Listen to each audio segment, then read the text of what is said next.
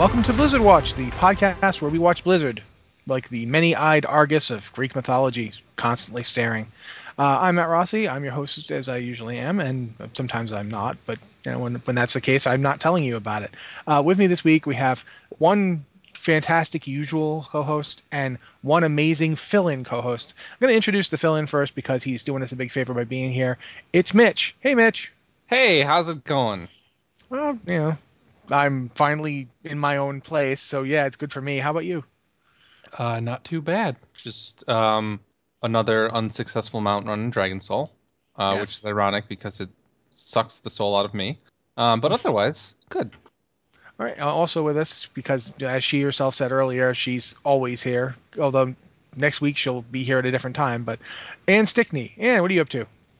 Um, not a whole lot. The dragon's souls have consumed you, Mitch.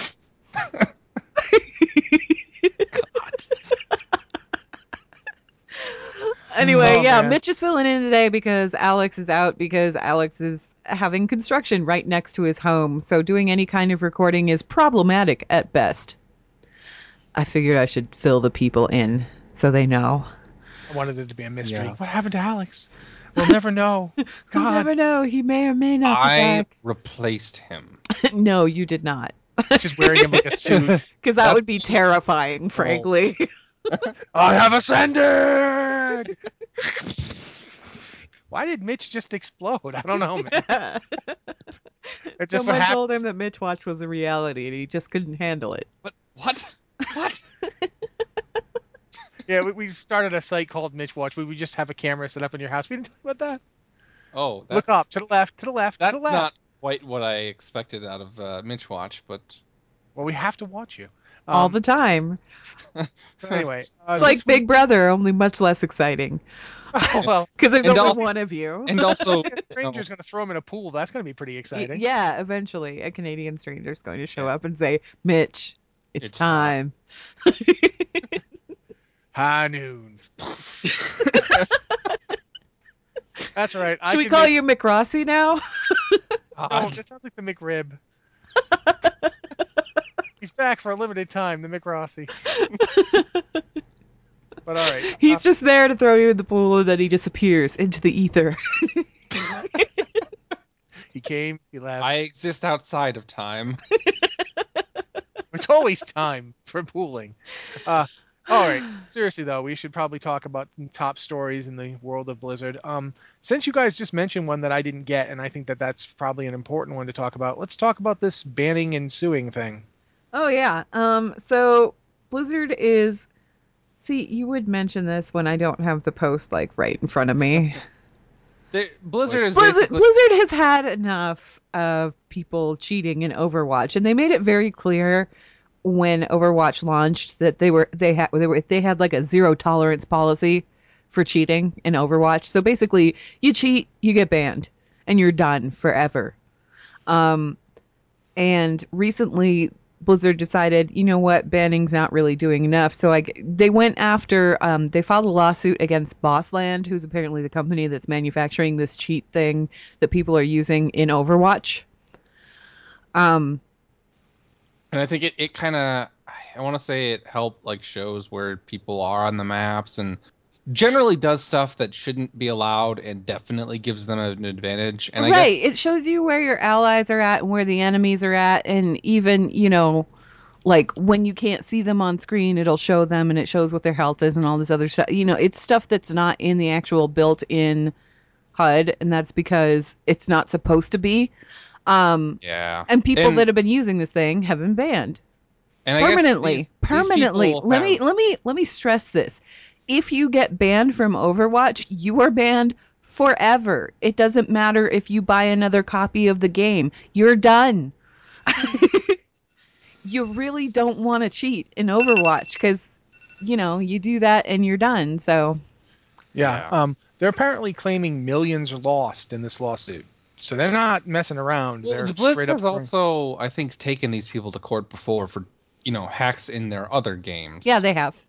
Um, but yeah, they are really, really serious about not cheating in Overwatch.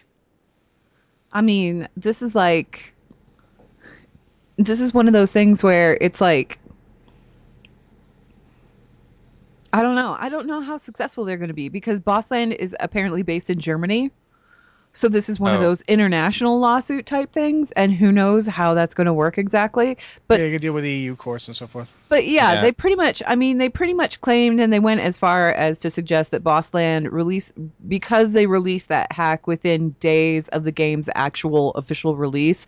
They were attempting to destroy or irreparably damage the game itself, which I don't think is like too far out of the ordinary to claim. Because really, when you release something like that, it ruins the game. It ruins the game for everybody that's playing it.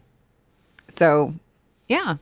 We don't know what's going to happen with that or if It'll anything. probably take a long time. it's going to take a while. It always takes a while for things like this, but we will keep an eye on it and watch it as we do. Yes. But that's you know just one of many things happening. Um, although it certainly is interesting.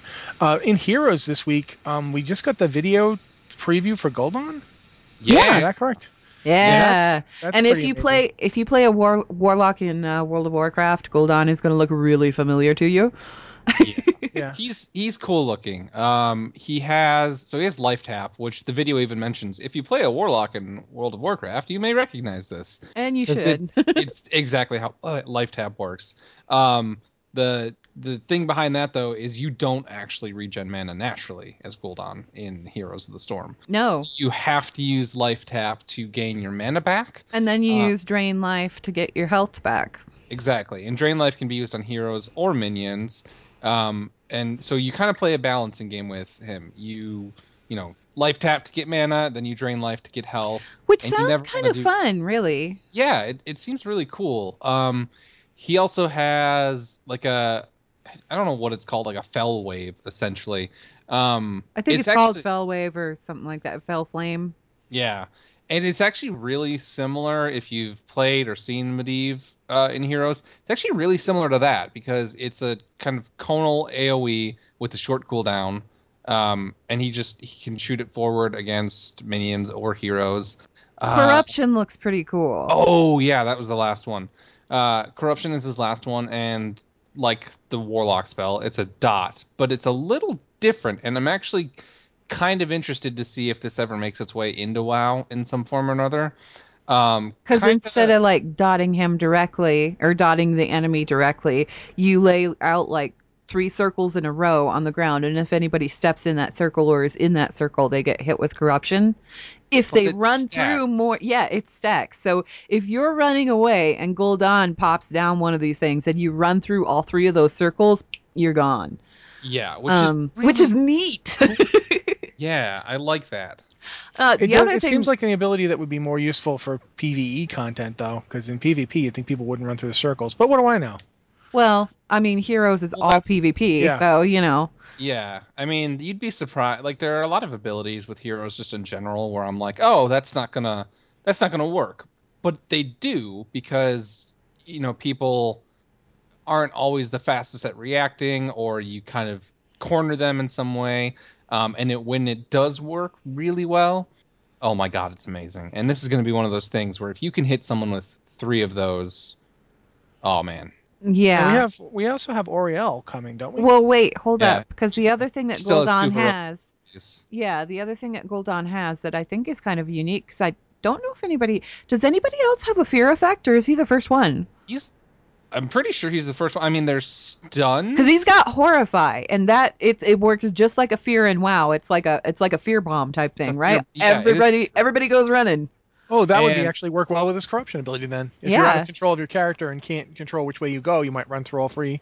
Yeah. Grabbing and stop yeah, and it's like Or if everybody's on the core, you slap down one of those. pff, they there's They're there's gone. always one of those like with every new hero there's always an ability that i'm like wow there's no way someone else is going to take the other one and i feel like this is one of those situations because at least in competitive mode the ability to fear bomb a team especially on the objective based maps like Right. uh, cursed hollow right. it's it's going to be way way strong um because it's i mean it's only like one or two seconds but still in if you watch It doesn't matter. It gets them away, and It it, interrupts whatever they were doing. and it spreads them out. Like if you watch the video, they run in all different directions. Um, I it I can't tell exactly if it's random or if it's like you do a 180 and run in the other direction, but it's it's a fear bomb and it looks really really effective. I could see that having some interesting synergy though, where like you cast Oh, the yeah. fear bomb, they go out. You cast that. Uh, you have the other hero. Which one is the one that pulls everybody in? Uh ooh, who? Oh well, there's. I mean, you have stitches who can hook people. No, no, no, no. There's one where it like pulls everybody in, and it looks a lot like Zarya's gravity bomb type thing. Oh yeah, Who was uh, that? There's actually gravity bomb. Uh, Gazlowe. Yeah, so so okay, so you hit him with the fear, hit him with the gravity bomb, and then have Medivh do the mass polymorph. Oh God, I, I Mass polymorph. Um, but no, it it's it's gonna be interesting to see how that plays out because He's seems going to play well with others, is what I'm saying. Gul'dan is going to play well with others. It's going to be, Which is really strange. fun. That's not Gul'dan's usual mo. It's not. It's not. But I No. could see him being very, very useful. Um, his and his other one, which is going to be useful for dealing damage, but it doesn't seem like it'll be the pop the more popular pick. Um, is like a Hellfire, Rain of Fire. It's rain of Chaos. Rain like, of Chaos. yeah. So it's it's a huge area, and like they didn't show the the little green circle that you kind of where you aim the spell, yeah. but in the video it looks like a, a really big area and in a big area you rain down you know fel meteors and when the fel meteors land they do a small amount of aoe so it, it's really good like on the one hand if you hit with one of those things it's going to deal a lot of damage. On the other hand you know they kind of randomly drop so there's a chance that you might not hit the enemy as much as you want. Um, but what it's going to be good for is kind of displacing enemies in a different way than fear because they're going to be trying to run out of that rain of chaos. And uh like I and you have to run pretty huge. far to get out of it. Yeah. yeah that's that's the big draw to that one is that the area is huge like i, I i'm really curious to see the actual whatchamacallit Honestly, I see everybody leaning towards Horrify i i do because it's too. just too good. It's It's, just- too it's- good. that's the thing rain of chaos looks really cool but horrify looks better Well, Is it gonna be like you think it'll be like the Medivh situation where they'll just make the one of them baseline? I don't think so. I no. If anything, they might reduce the number of heroes that can be hit by fear bomb, or reduce, or what they might do is because this is the first kind of fear, they might add more heroes that can make Like uh, counter it. Like I'm curious to see if Auriel has anything uh, Well, she has hope. Yeah. that can, yeah, um, Do, remo- do we know anything about what Auriel can do yet? Not yet. ribbon dance. Ribbon dancing, yes. Competitive ribbon dancing. Um, as far as Gul'dan goes, he's available now to play on the PTR. So if you want to check him out, you can certainly do so. Um, and I recommend people do if they play heroes because he looks like he's going to be a cool and useful addition. Yeah, a lot of a lot of the heroes recently have been kind of like seemingly difficult to control. Like Medivh is very much He's uh, tricky. Yeah, he's a tricky hero. You know, Tracer is on the move, kind of. She's a bit tricky. Gul'dan looks kind of like a a powerful but still kind of newbie friendly hero. To be honest. A little, yeah, a little more friendly to basic peeps. Yeah, his mana drain thing or life drain or whatever is gonna be a little tricky to get used to. But he doesn't have anything you know crazy complicated about him. I like that though. I like that they've got too. that synergy thing going where it's you know you life tap to get the mana back, you drain life to get the you know it's it just that's how Yeah. Shadow Priest play for a while. you remember this, where it felt like you know you were doing the whole you had well when you had Oh. um devouring plague. Mm, This I was mean, we all this was all like back well- in vanilla when it healed you and it was just the Forsaken Shadow Priest and that's why we were Yeah. unstoppable. Yeah, it feels kind of like that. I remember. Those I remember the days when Forsaken Shadow Priests were so so OP. Anyway, Yeah. And that's what I started out as. yeah. Should- So Should also mention um, really fast before we move on to anything else that there's also a, a new skin for Arthas. It's a Guan Yu skin, who's a figure from Chinese uh, history mythology. Um, so that's out there too. that skin is really cool looking, and there's also um a new mount. Is it the red hare? Yeah, the red red hare. Which, Which is not is- actually a hare. It's no, it's, a horse, but it's the red hare. Like in mythology, it is the red hare, and there's like a lot of tales surrounding it. Um, I just think it looks really cool. I like the way that skin looks. Auriel is coming to Heroes. We don't know when, but it's another new Diablo hero. So what do you guys think about that? I think it's More cool. Diablo heroes is always better. I think. Um, although I'm, I- I'm a little upset they haven't added every single playable character from all three Diablo games as heroes yet. I want an Aidan. Yeah. I I want like a, an Aidan. I want all the you know the various characters who. No, I want Deckard saw- Cain. Can we get Deckard? I, I- just want Yeah. Deckard Cain. I want a team of angels. I mean, yeah, we got now we got Tyrael and Auriel. I, I want. either I want- know- I either want Deckard Cain or Deckard Cain like commentary track or something, or I want Covetous Shen. I think that he would be a fun addition. I Two of love them that team up. guy. Put the two of them together. Yeah. they The- fight crime, sorta. I, The I thing- think. the thing that kind of surprises me about Auriel is her different skin colors. Like for her for her base skin and her master skin, her wings don't change colors. So for me, actually, at least with the preview video, it was kind of hard to differentiate the different skin colors. Yeah, She, she has a demonic skin, uh, just like Tyrael does. It's really pretty too. I like it a lot. It's very cool, but the colors change, like the whole colors change. And I kind of get what Blizzard was going for in keeping her wings like this angelic white no matter what, but it makes the skin colors feel less unique to me. They're kind So- of a little lackluster. Yeah, exactly. Because there's, I mean, she's an angel. Um, her wings are like her wings and ribbons are like the biggest parts of her, and the color diff like the colors don't even stick out that much. Like they're not. I don't know. Uh, so that was something that was kind of interesting to me, and I'm curious if they'll continue with that. But Auriel looks really cool, and I think people are. She is a support hero for people that were wondering what role she's going to play. They did later clarify on Twitter that she is going to be support, uh, but as far as her abilities or anything else, we we don't have that inf- that information isn't out there yet. Um, I'm I'm presuming that we will see more about that after Gul'dan is done with his PTR run Which will they seem to be roll the- these guys out one at Yeah, a time. it'll likely be that he's out next week, um, which would be the Next ele- week, you think that soon? Yeah, the the heroes PTRs usually last about a week, Huh? and his bundle, um, it like the spider skin bundle or whatever, Yeah. um, it and the PTR notes it says it lasts until July 26th, which would be about two weeks, which would be up until the point where you know for the first two weeks he's 15,000 gold, and then he's, so it would make sense. Okay. I'll tell you right now, one of the things we haven't even mentioned yet, and we should move on at some point, but Spellbreaker Johanna is the best skin I've ever seen. Oh, Oh my gosh. I absolutely love that one.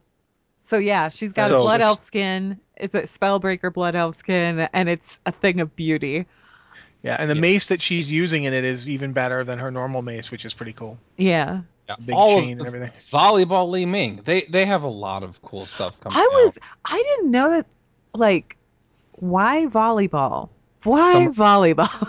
summer. I, don't I know, think it's some- because she just to, to work with her like existing animations. Honestly, well now it's But- now it's like we've got volleyball Li Ming, we've got Azmodunk, who's like all about basketball stuff. What need a- else are we going to see? Are we going to see Tennis. like linebacker Raynor or something in there? Oh God. Um, I yeah. Um, the other the other big news with relation to Gul'dan and Auriel and all that stuff, they put out the PTR notes. Um, and there are huge, huge changes to Zagara. They just put those out. So yeah, go ahead and explain those. What is that? They're they're doing a They- lot of So they have I can't remember the exact wording, but they have like uh, a talent polish kind of that they went through with a lot of the heroes. yeah. Um, so a lot of the talents have been like you know increase the mana gained from this by this to this, or you know slight slight changes, and the developer comments will just be like, hey, look at our general announcement about hero talent changes. Um, other heroes though. Greymane got a pretty is getting a pretty big change. Zagara is actually the biggest change though, and I'm less familiar with Zagara, but they have one of those things where at the end of the post they go through and they're like, here's a chart of you know her new talent rows and which ones have been moved, which ones have been removed. they pretty much gave her like entirely- a total revamp. Yeah, so every so often when they do hero revamps, um, the this is Zagara changes kind of fall in that area. Uh, there's a, I mean, in short, check it out. If if you play Heroes at all, just go through and look if you have like if there's a hero you play. There's a lot of Um, changes coming up. Yeah, Jaina also her Blizzard by default does three now instead of two, and that used to be a talent. Didn't they uh, used to? uh Didn't they do something with Muradin too? Yeah, so this is The dwarf Uh, toss. yeah, this is possibly more of a competitive scene thing, but dwarf toss used to be while you were in midair, you were immune to like pretty much anything. I think. Yeah. Um, so competitive players especially would use that to be like, oh, they're timing, you know, their their stun or whatever. I'm gonna leap in the air to avoid that. Yeah. Um, but Blizzard Blizzard didn't want to nerf him entirely. Like they said, they wanted to buff him in all scenes except competitive. So what they did to compensate for that is he can now be stunned while he's in the middle of the toss. Um, but when he lands, he gains resistance. I forget how much, but he gained some degree of resistance. okay. Uh, so basically, he's still strong when he lands, but you can't use his leap to avoid mechanics that you wouldn't want. yeah, it's essentially like making it so you can't use the leap. so basically, we're going to be seeing him a lot less in tournaments, is what what I'm He- hearing. well, I mean, he has been used like Every crazy. time, like Yeah. every time, there's always Muradin. Anyway, yeah, exactly. Also, uh, this week, um, I should mention this. We're going to see another Legion developer Q and A. This one's with Craig Amai, yeah. and it's talking about, if I understand correctly, because I was just reading it, it's talking about class halls and you know artifact stuff. Right. The So- only thing, um, uh, Craig Amai, he he's he's basically he's uh the lead quest designer.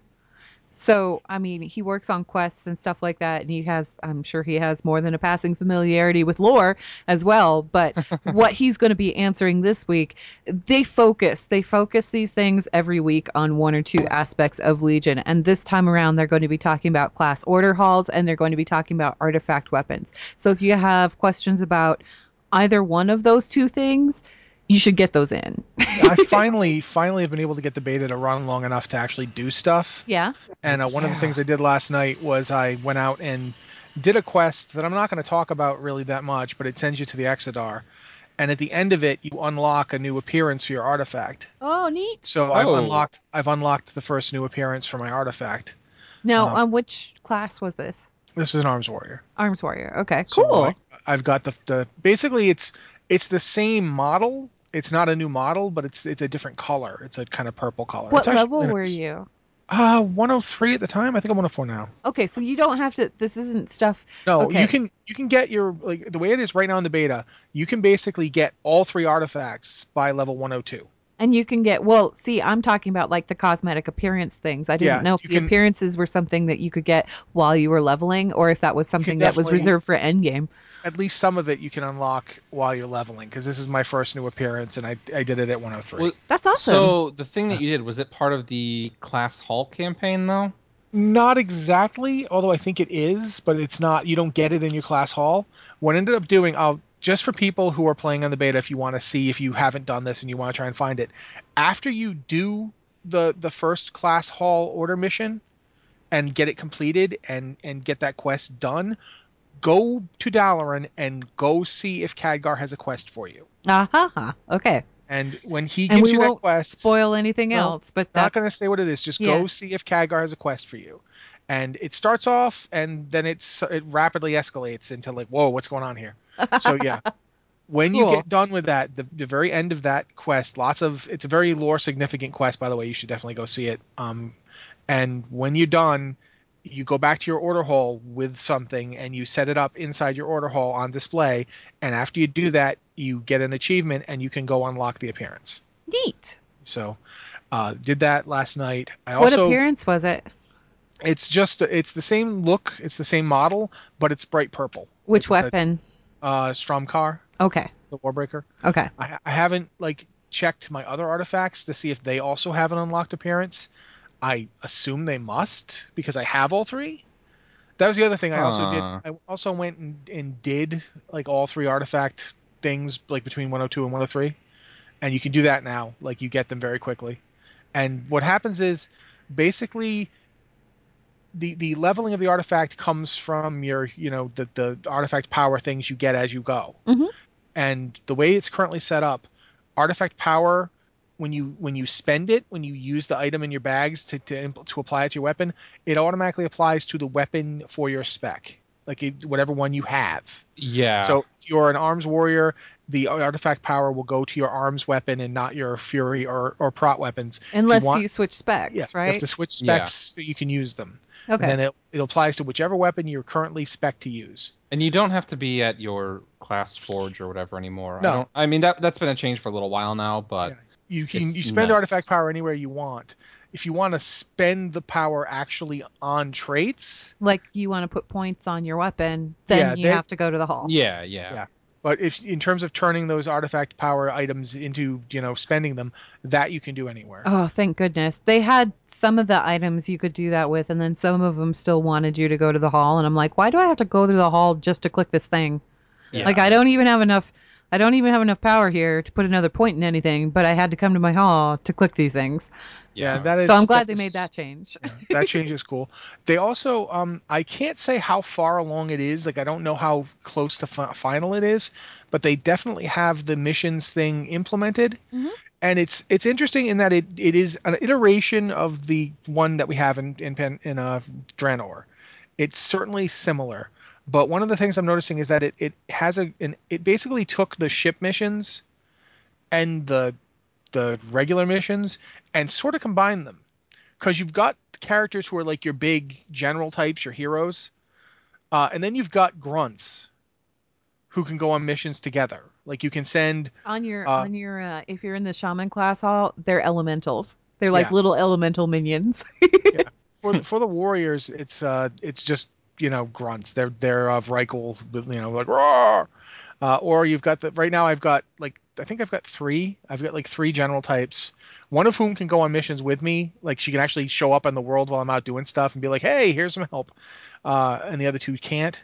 And then I have like I think two or three group batches of you know grunts, and you can send them on missions together. And they have like you can get a mission success rate above 100%. And when you do, Oh. it increases your chance to get a thing that gives you artifact power. Oh, which that's is right. great. Yeah. That's good. More power is always good. So that's That's it- what Gul'dan told me anyway. Drink. Drink. wow, this is actually really good. Thanks. It took me a long time to. Oh, I also have some blood. No, I don't want that. Ah.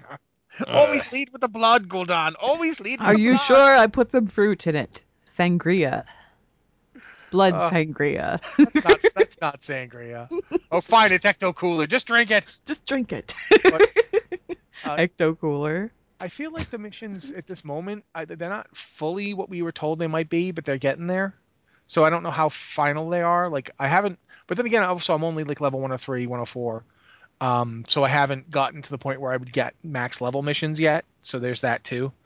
Um, once I get up there, once I actually get a chance, I, I'm hoping to, to make max level like by the end of the week. So hopefully once I get up there, I'll get to see what the missions how they unfold. But they're definitely interesting. They're they're not they're not the cash generating machine that we saw in, in Warlords. Quests though, quests give you a lot more gold than they used to. Yeah, quests seem to be the way to go. If you want to make money in Warlords, you're gonna have to actually go out. I mean, in, in Legion, you go out and play it, which to my mind is a huge improvement because I would rather have I it that have way. To play to get Oh no, rewards. not playing the game. Ugh. Gosh, what do they think this is? A this game? is Gul'dan's Well, yeah. doing. o- once uh, I, I definitely am looking forward to the question and answer this week because I want to like see people touch on stuff like you know if they if they're happy with how artifacts are gained at this point, if they've if they've locked down the how artifact power is going to work and the, the various artifact traits and so forth. And if you have any questions for the Q&A, you need to either post them on the official forum thread or you can actually submit questions via Twitter, but you need to include the hashtag. It's hashtag Legion QA.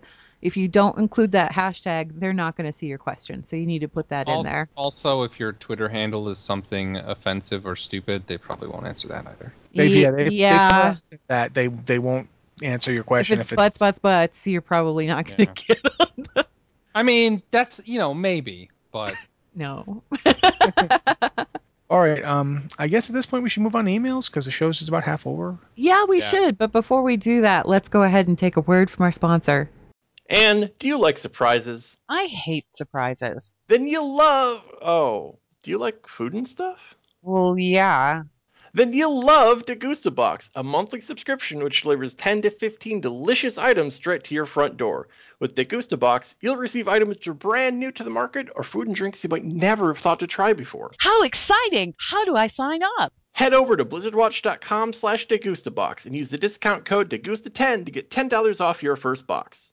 Uh, in all seriousness, Degusta Box is a pretty cool service. I subscribe to it. I genuinely enjoy it. So if it seems like something you'd enjoy, check it out. Get yourself some funky food.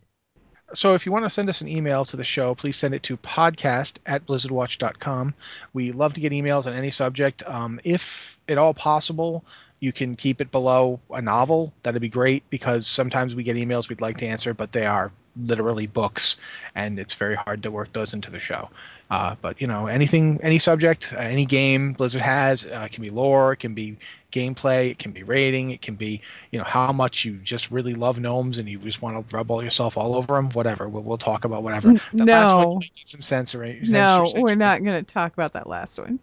But yeah, we'll see. I I Well- select emails. I might put in the gnome one. Uh, but yeah, Anne's gonna do our emails for us this week. So if you would, Anne. Okay, first email says, Hey guys, I've been playing WoW since Burning Crusade, and I've always been one of those players that loves the game but never really got into the lore. I decided to pick up Chronicle as it sounded like it would be a good summary of early lore, and I loved it. It was really cool to get some of the context around the foundation of the world I'd been exploring for so long, and to connect some of the events I had experienced in WoW. The problem is, it's sort of changed the way I want to play the game. Usually, in video games, I've always enjoyed being one of the good guys fighting evil. I've almost never wanted to play a bad guy. I currently have a level 100 of all classes and about 20 other tunes of various specs and races, but after reading Chronicle and studying the chart of cosmic forces, I want to only play classes and specs that are of the light. Sometimes the distinction is obvious. For example, warlocks and undead are definitely on the dark side, while paladins and holy priests are of the light. But what about the less obvious classes and specs like hunters and warriors? And where do rogues get their stealth ability? So here's the question, finally. Could you please tell me how you would separate classes and specs into order, life, and light versus disorder, death, and shadow? Second quick question. Do we know yet when Chronicle 2 is coming out? Thanks for all you do.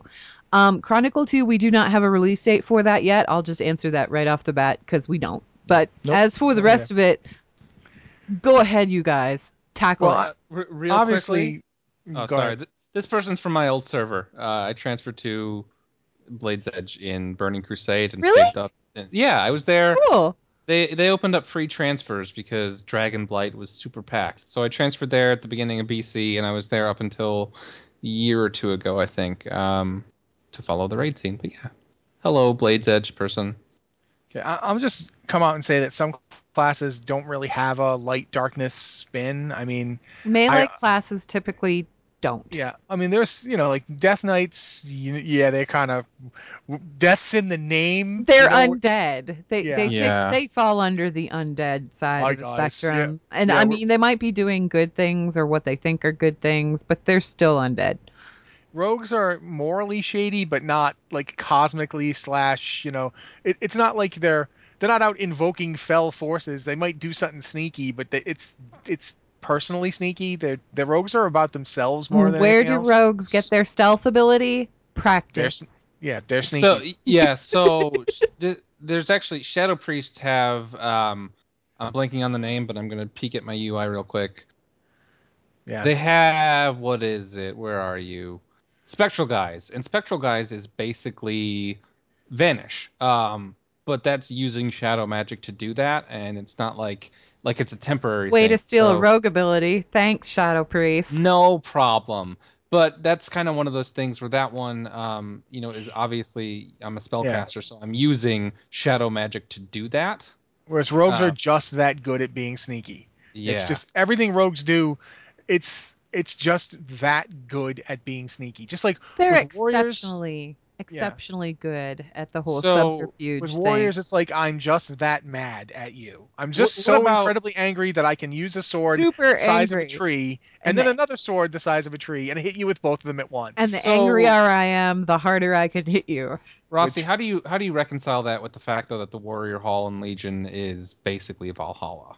it's pretty easy to reconcile because uh, Odin is not of the light in any way, shape, or form. Odin is very much the jerk of the gods. It makes perfect sense that we'd work with him. Okay. Like, yeah, we're the jerks. We're, we're we're the jerks of Azeroth who get mad at everybody and yell at everyone, and, and that's what he does. Yeah. so they can live in like a, a heavenly type place. Is that with- his official title? What jerk who yells at people? Jerk of the Gods? Jer- Is that Jerk like his of official Gods. title? Yes. Odin is basically that guy who, you know, he comes to the drive-through and you you made a mistake on his order and he just won't stop for an hour and a half telling you everything wrong you did. Uh, no, it's the Valhalla type thing. I mean, yeah, but the thing is, the Titans, they're like they can use the light, but they're not of the light. They they have, you know, they're more of a broad spectrum order type thing. Valhalla definitely doesn't. The the, the halls of Valhalla doesn't feel like it has a cosmological importance to your character. You're there to do a job. Like he brings you up because he can't get his army out, and he needs somebody who's still alive to do the work because like his guys can't leave. so it's a That's- I can't go physically be a jerk. I need you to do that for me, please. But the the location also- has yeah. nothing to do with the actual association, basically. Yeah, it's basically just you know you're just working there. Like seriously, the thing about warriors and, and WoW is that they very much are the punch card class. They come in, punch a clock, do their gig, and then leave. It's it's not like druids. Druids are very much nature. They're they're oriented with like life and and positivity to a degree. Although they also embody nature's wilder aspects, the viciousness and so forth. They turn into things and and it's all part of their ethos. You know the the the, the nature. I don't want to say nature worship, but nature reverence. Um, shamans very much balance out the, the elemental forces. So they're they're not. I wouldn't call them light certainly, but they're not. They're kind dark. of sitting in the crux of everything. Are they more like life slash order? I would put them Well- in like I would put them in order, but only because they have to balance out everything. See, so I real- would Yeah. I wouldn't even put them in order though because I a lot Only because the only reason I'm saying that is because there's the dark shaman. yeah. And then you're right. It, order isn't even right. They are very much. They stand on the on the point and they try and keep everything in balance. They're very similar to monks in that way. Both monks and shaman are very much not about making, you know, hard and fast ethical judgments. They're about you know keeping everything balanced. Okay, So, so, go, going down the class line, uh, Death Knights obviously Death, Shadow Priests, Shadow. Well, I guess priests in general could be Shadow and Light.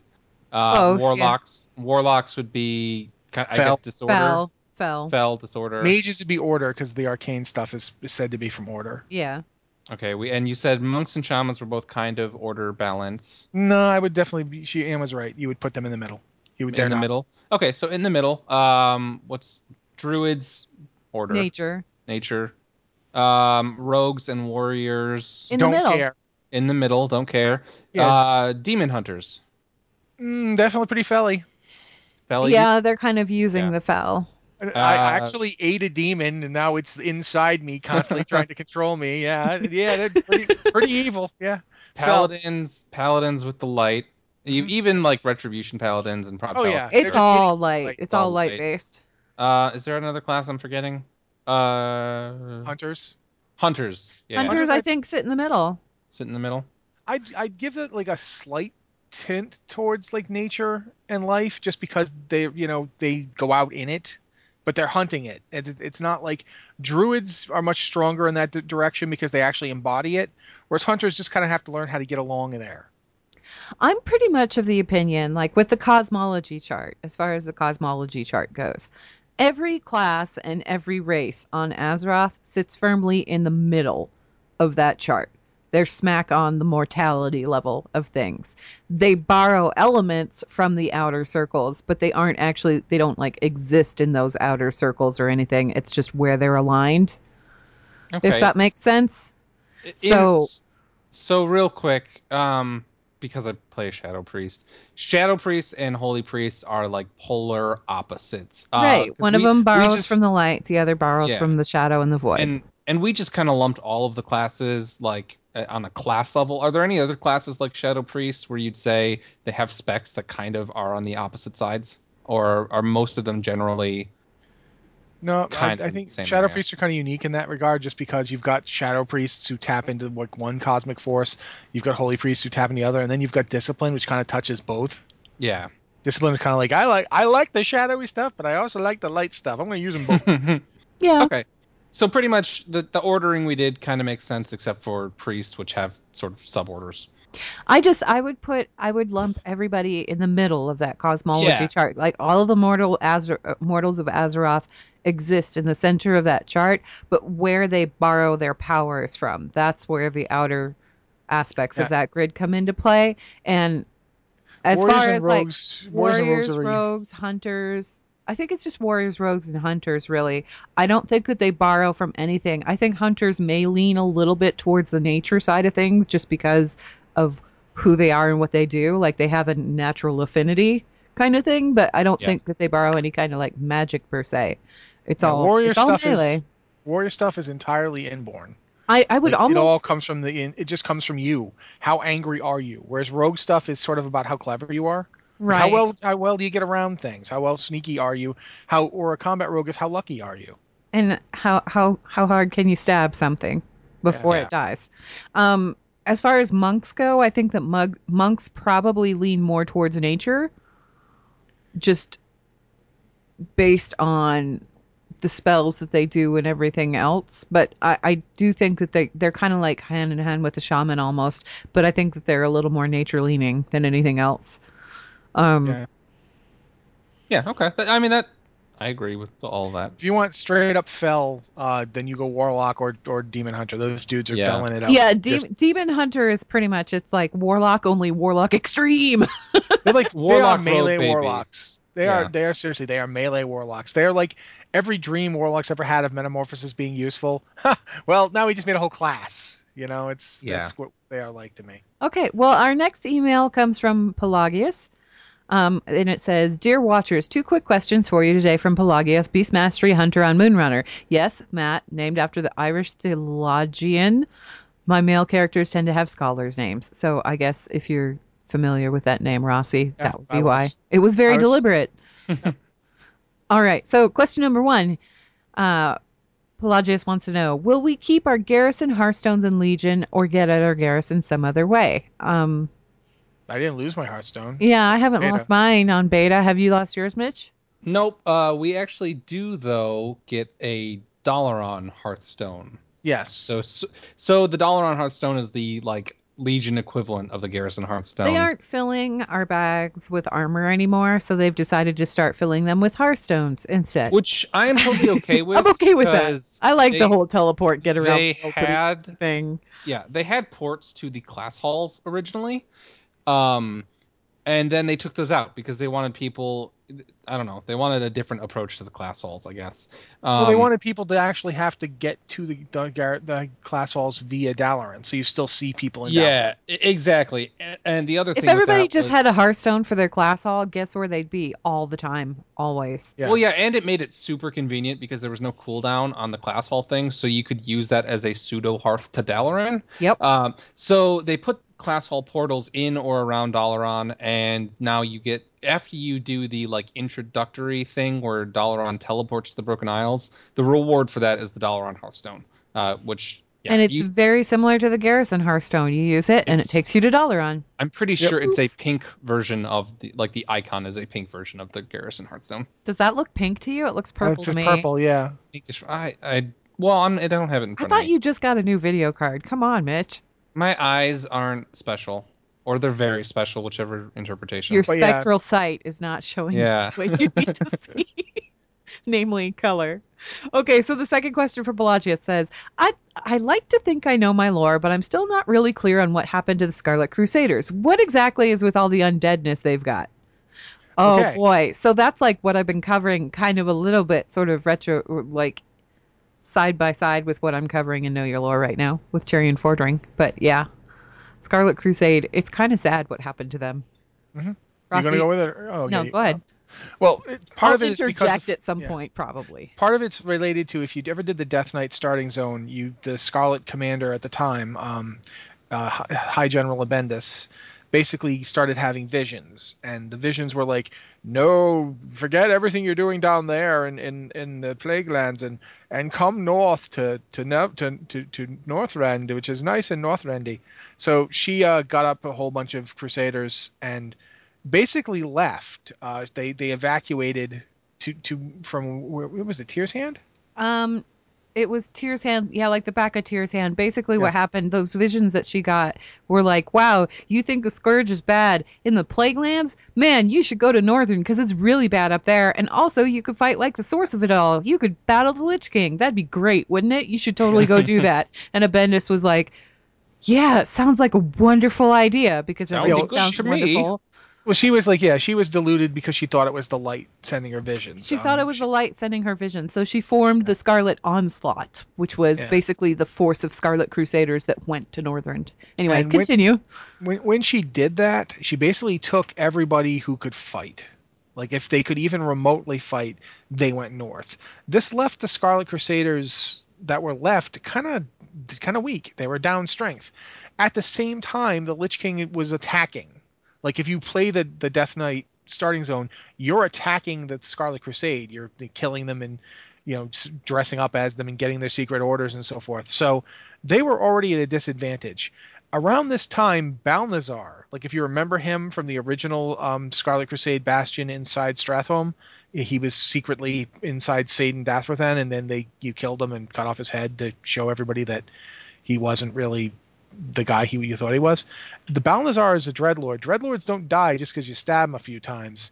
Balnazzar showed They back up. come back. Yeah, Balnazzar showed back up and basically turned every single crusader within reach of him into risen undead. They're not they're not forsaken and they're not scourge. They're straight up animated by the, the burning legion's power. The Nathrezim have the- you know they're into that whole necromancy thing. So this new force of risen he then used to try and convert the rest of the crusade, and he had a lot of success. He didn't get the monastery. Scarlet Monastery is still relatively at that time was still relatively Scarlet Monastery esque. There were people in it, um, but he got he got Tyr's hand and he got everybody in in Strat the the Strat on you know contingent of of Scarlet Crusaders. He got them and basically turned it. out. So it was pretty actually really sad if you knew like if you were playing back in vanilla and you did the the Naxx stuff and the Scarlet Crusade sent a contingent to Light's Hope to help fight um. All those people were now turned in undead. It they became the one thing that they had pretty much formed to eradicate, which is kind And of like cruel this- twist of fate or whatever. It's sort of kind of on a larger level. Isn't it similar to what happened to Lillian Voss? Because she, I mean, didn't she fight as a a- Scarlet Crusader? No, well, she was she was part of the Scarlet Crusade, and she died. And then later on, she was risen as a Forsaken, Yeah, and yeah. So she it's- it's- immediately like the first thing she did she looked in a mirror and she was just absolutely terrified because she'd become the thing that she had devoted her life to taking out yeah. Um, the difference is that Lillian Voss still has free will. she yeah, does. yeah. So, but if you've played the Lillian Voss storyline, those sort of emotional beats are kind of what these people were going through. It- Except that they don't have the They, ability they to even weren't say going. anything. They weren't going through it, but it's sort of what happened to them with less control. it- it's kind of a tragic thing. As far as the Scarlet Onslaught goes, they went up to Northrend and did not meet with happy ends there and No, were uh, mostly wiped out. Abbendis got killed by the Alliance or the Horde, depending on you know. It's one of those things where both factions have a quest to go kill her, which in my, in my mind is a huge waste of Abbendis. She was an amazing character. Yeah. But yeah, they send they, she gets killed, and it turns out that if you again, if you played in vanilla, there was like all these like there were statues and all these notes and so forth telling you about you know High Admiral Baron Westwind and how how he sailed north to Northrend and no one ever saw him again yeah. when you get to Northrend, he's in the the Scarlets. The Scarlets have a Bas- Scarlet Onslaught has a town. He's in it. I think it's called New Hearthglen. He's in the cathedral there, and he's he's right there next to Ben- Bendis, telling her it's great that you've come. We're gonna like totally take care of everything. Uh, when she gets killed, he just walks up and goes, "Well, I was done with her anyway." And, he walks out. Yeah, and later on, I, I feel I'm spoiling a like six year old, ex- eight year old expansion at this point, but later on you It's discover cool that stuff though. So. yeah, you discover that Admiral Westwind is up in in Ice Crown. He's got a whole new Scarlet Bastion, and he's totally gonna take out. He's, He's the, the, remnants, what's left of the onslaught, brought them up there.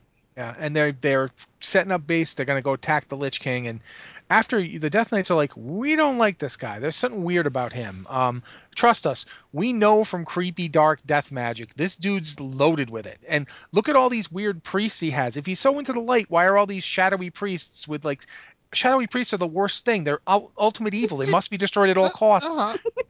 You know, Ah. death- I'm just saying that the, the point he was making was that this is not what you do. Like if you're into the light, you do not have dark, shadowy ravens flying around everywhere in the sky around you and turn into a shadowy bird. That's just that's not it. That's not how we do things. So you go over and you you, you investigate. And it turns out that Admiral Westwind is dead, really dead, extremely dead, and he's a flesh suit from Mal'Ganis. Yeah. Yeah. So those, Mal'Ganis those has been Scarlet people have an issue with uh, Dreadlords pretending to be them. Yeah, it's it's not working out for him. quite I frankly. remember when I first ran into that, like he first dropped the guise and it was Mal'Ganis, and my immediate reaction was, like I Oh, you freaked know out. I, I freaked out because I've been wondering where the heck he was. You know what I Mhm. want to do now? I want to go onto the beta and use Spectral Sight uh, on the human version. If if he is he is there a human version of him in Northrend Oh, yeah. still or is it okay? He should be in a I- cave if nothing else. Okay, I want to go test that out and see if that works on him. See if it see if it shows him as a demon. You could Yeah. see If you're a you go- demon hunter, go to North, go to, to New Hearthglen first. that Yeah, would 'cause be really a- cool if it does it. But yeah, that that whole storyline. Basically, what happened to the Scarlet Crusade was they pretty much got wiped out. The ones that aren't risen aren't alive anymore. And the ones that are risen aren't alive anymore. Um, Hearthglen itself has been kind of cleaned out. Tirion Fordring's there now, and it's become kind of like a, a stronghold for the Argent Crusade, or what's only thing- left of the Argent Crusade and the Silver Hand. The only place that even has any real kind of Scarlet Crusade presence left is still Scarlet Monastery, and Yeah. it's only about half of that. It's like their Yeah. last bastion of space. Yes, another Yeah. one down. But um, the people that are left there are not the strongest and smartest that the Scarlet No. Crusade had to offer. All They're- of those people, they're gone. They also um, mysteriously became Russian with the Cataclysm. So well, yeah. As did everybody. I have no idea what you're talking about, but The- that's okay. all all of the Scarlet that people. one monk. the- no, there's that. There's that Oh, one wait, no. monk boss who, who talks like a slightly Russian accent. Oh, That's okay. it. It was- it was- I don't think it was with the Cataclysm though. I think they did the revamp in Mists of Pandaria. But still, Yeah. the the revamp gave them Russian accents. Weird. Yeah, I did not notice this, but then I don't usually have like those files, like the, the sound files turned on when I'm just doing a dungeon. All right. So uh, next question is from Karuman, who says, "Long live the Dark Lady." Sure, we'll we'll go ahead and get behind I that. agree with that sentiment. Sort of. I'm Okay. throwing that out there. Um, and that just she can't really be alive, but whatever. As a warning, this is this involves the Warcraft movie. So if you still haven't seen the Warcraft movie, you may want to like fast forward five to ten minutes, maybe. Um, if you don't care about movie spoilers, keep listening.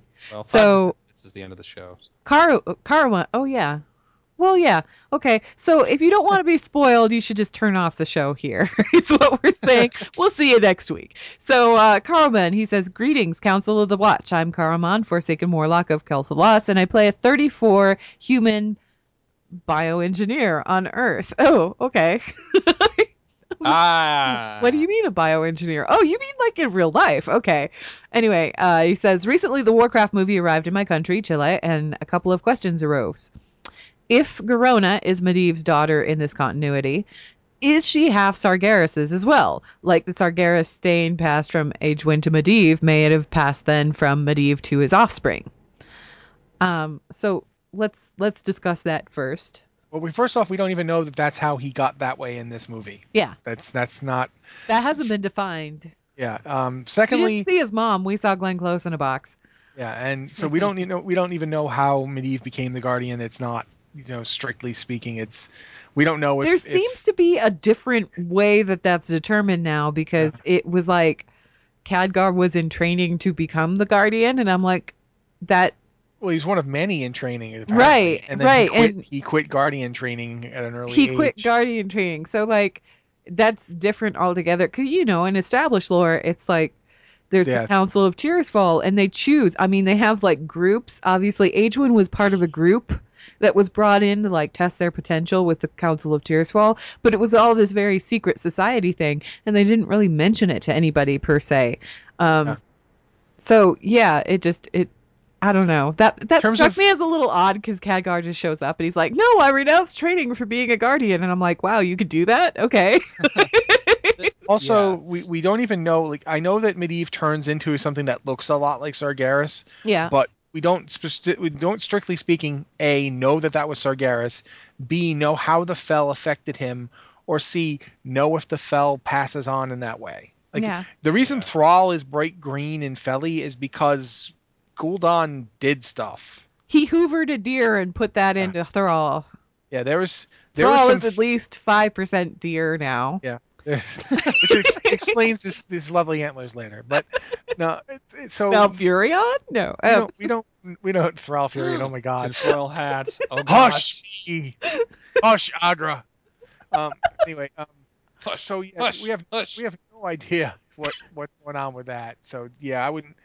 We'll the, find the out. Biggest, the biggest thing there, though, is despite the first two, uh, the third really matters in terms of passing on, like this question is asking. So even even if that was Sargeras, even if the fel affected him in a certain way, the passing on is the big thing that we just don't know.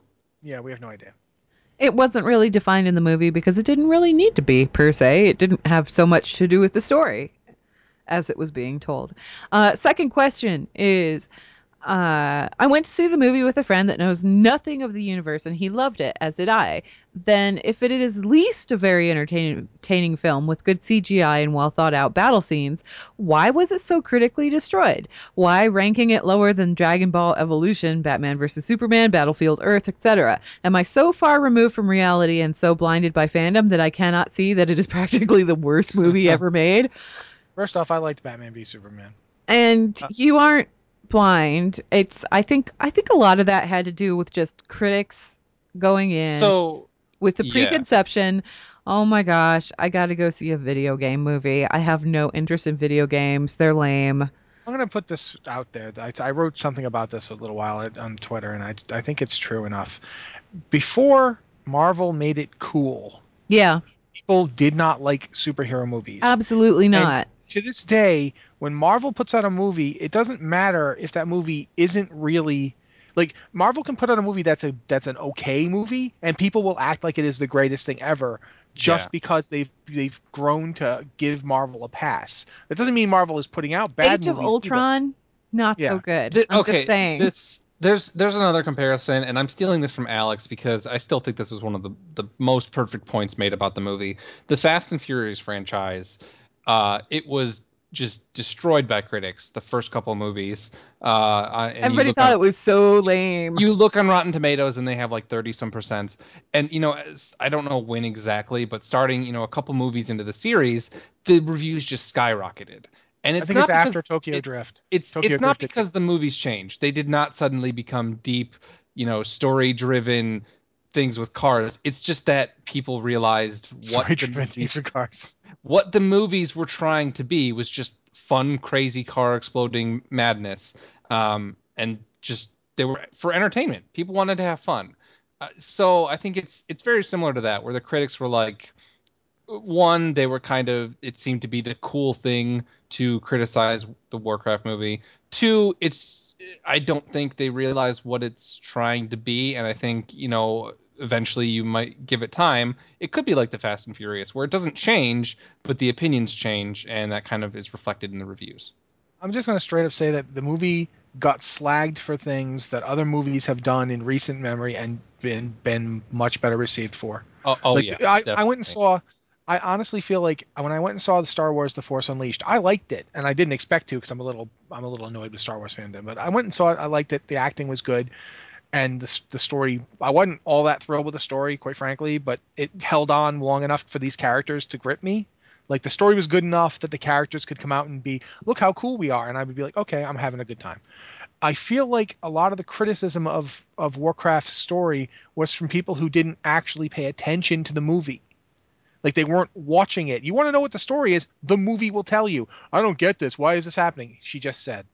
Yeah, and Like, I mean, the, char- the, the character like, right there just told you who she is. there were If you don't know who definitely she is at this point, then there were definitely reviews where I was like, okay, that is a valid criticism. Yeah, but it's not it's kind of movie I ever saw. but but what seemed to happen is they would take you know if the criticism is story pacing um and let's just hypothetically put this on a grade scale story pacing another movie might get you know minus one or two grades for it warcraft would get minus double for it for some reason so they seem to like you said take stuff that other movies would get criticized for and mark it down doubly for it for whatever reason It- oh, like That's it, because it's a video game movie, Yeah, and everybody was it's- like, Ian's right there. ha ha ha video game movies "Video games are dumb. Nobody likes video games. Plus, I mean, These are lame. I'm a lot of critic. I should be. I should be reviewing Oscar-winning material. This was not written or produced as Oscar-winning material. It's a movie to go have a good time at, and in that, I think it totally succeeded. Get that were there- people. Were there points where it could have improved? Yes, because I did feel like the first half of the movie did feel a little rushed to me, but at the same time, if I can sit through a movie and watch the whole thing and, you know, a 2-hour film and it doesn't feel like I've been sitting in the theater for 2 hours, that's a good thing as far as I'm concerned. I'm like, good, cool, that kept me entertained, great. And Yeah. it was I liked it even better on a second viewing. So, there's that. There are there are movies like a lot of video game movies are like the Uwe Boll produced crap where they don't care about the franchise and they don't care about you know the people watching it either. This movie clearly was neither of those things. And we got we got so many terrible, terrible superhero movies before Marvel kind of like hit the Yeah. magic button, as it were. So I mean, I don't know. I think that if they make another Warcraft movie, I think it's going to be even better than this one was, and I think they're going to be able to do more with it. And I Mhm. hope that they do. I really do. Oh, I do too. the The funny thing is, my biggest hope for them making sequels is is not be, well. It is the biggest motivation is that I want to see the Lich King story in film, and I know that's not what they're going to jump to next. But good God, I really hope they make it that far. I would love to see Arthas on the big screen. I think that'd be really cool. I don't know if we're ever going to get there, but I think it would be really cool if I saw that in my lifetime. Thank you. Please, somebody take a note. Um, as far as critics for the film go, all you have to do is look at the reviews. I mean, the critic reviews, yes, they tank the movie, but if you look at the people that went and saw it, what their reviews are, it's I think it's like at about 70%, 75, 80%, somewhere in there. I'd give it a solid B. Do I Yeah. think it's a master cinematic masterpiece, whatever? No, not necessarily, but I went, I had a good time. I really enjoyed it. It gave me a lot to think about. Really, that's all I can ask for. Yeah. Anyway, that kind of wraps us up for emails, and we should probably start wrapping up the show here too. Blizzard Watch is made possible due to the generous contributions at patreon.com slash blizzardwatch, and your continued support means that this podcast site and community is able to thrive and grow. Blizzard Watch supporters enjoy exclusive benefits like early access to the podcast, a better chance at having your answers or your questions answered on our podcast or the queue, and an ads-free site experience. Thanks, Ian. Please remember to send any emails to the show to podcast at blizzardwatch.com. Um, we like getting emails and we love answering them here on the show. Uh, I'm Matt Rossi. Thank you very much for listening to the Blizzard Watch podcast. And please be reminded we're going to be here next week a day earlier for if you're watching the live show. Um, we'll be here Monday. So please come and listen to us Monday. Have a good week.